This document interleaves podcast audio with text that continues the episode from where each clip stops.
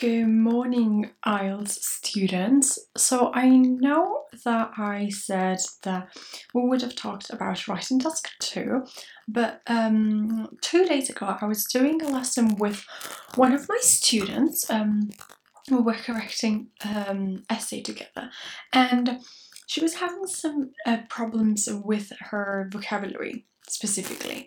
So I thought I would do this episode on some words that you could use instead of just increase and decrease um, that are quite useful for writing task one. So let's get started. The first two that I want to mention are verbs, and they are uh, to plunge and to plummet. Now um, to um, plummet, this is quite interesting verb.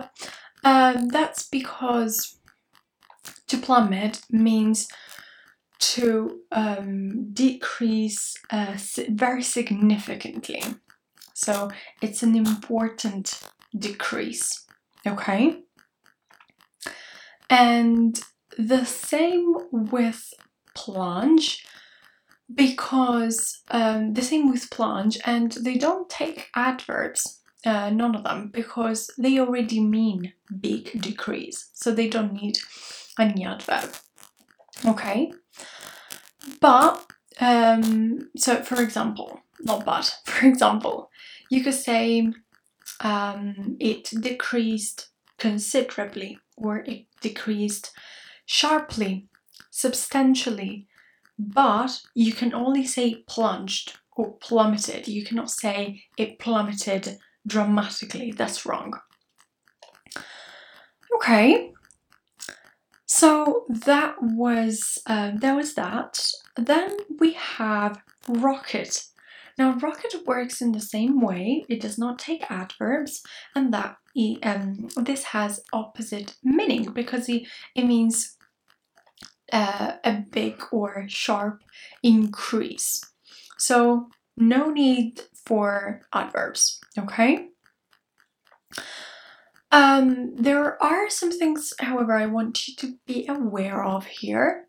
I want you to know that steadily and gradually mean the same thing, okay? But slightly is something different. Because steadily and gradually mean over a period of time, but slightly means how much, how much, okay, like the amount.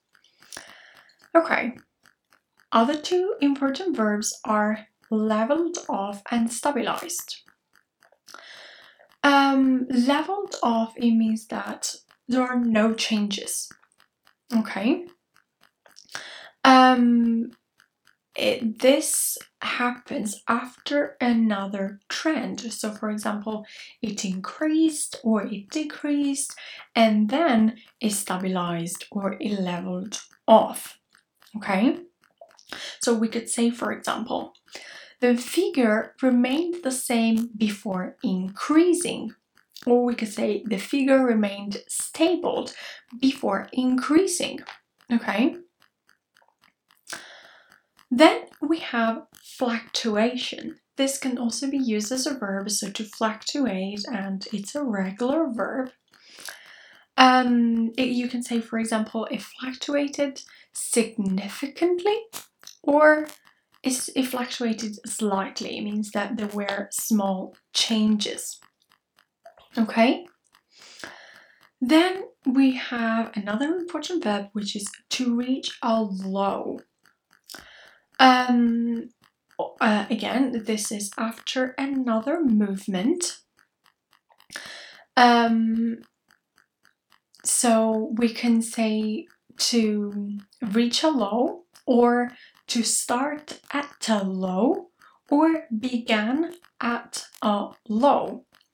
For example, car sales reached, uh, reached a low of fifteen thousand dollars in two thousand. Another one is reach a peak. To reach a peak, So this means up and down, basically. So it went up, it reached the peak. So imagine like a mountain. The top of the mountain would be the peak. And then it goes down. Okay. Also, remember that a peak can be high, but it doesn't have to be high. Okay. It's the highest point, but it doesn't have to be a high number.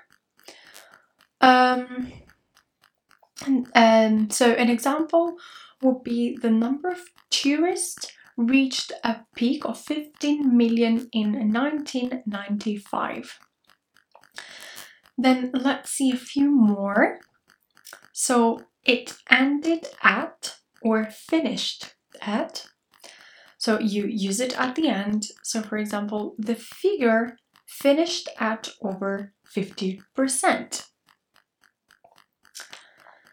Then let's see the last one that I wanted to discuss with you. That, that is one, um, one of those that I showed my student the other day, which is to experience, to experience, sorry, or to witness or to see something. A decree, a decrease, a decline, a rise, or an increase. I will give you some examples. Laptop prices experienced a decrease. Laptop prices underwent a decline. The price of laptop saw a decrease. Okay? This is what you need to know.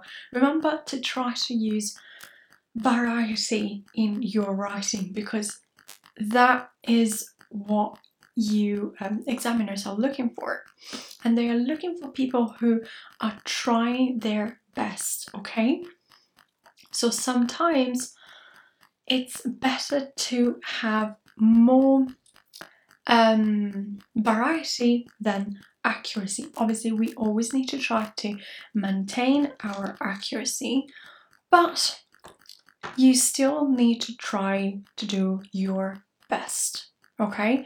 Without stressing too much, being obsessed about accuracy, okay? Remember that if you need, we can have either a private lesson that you can book on the website linked in the description, or you can um, have an essay correction for only eight euros. So I hope this was very helpful, and I will see you I will talk to you next week. Bye!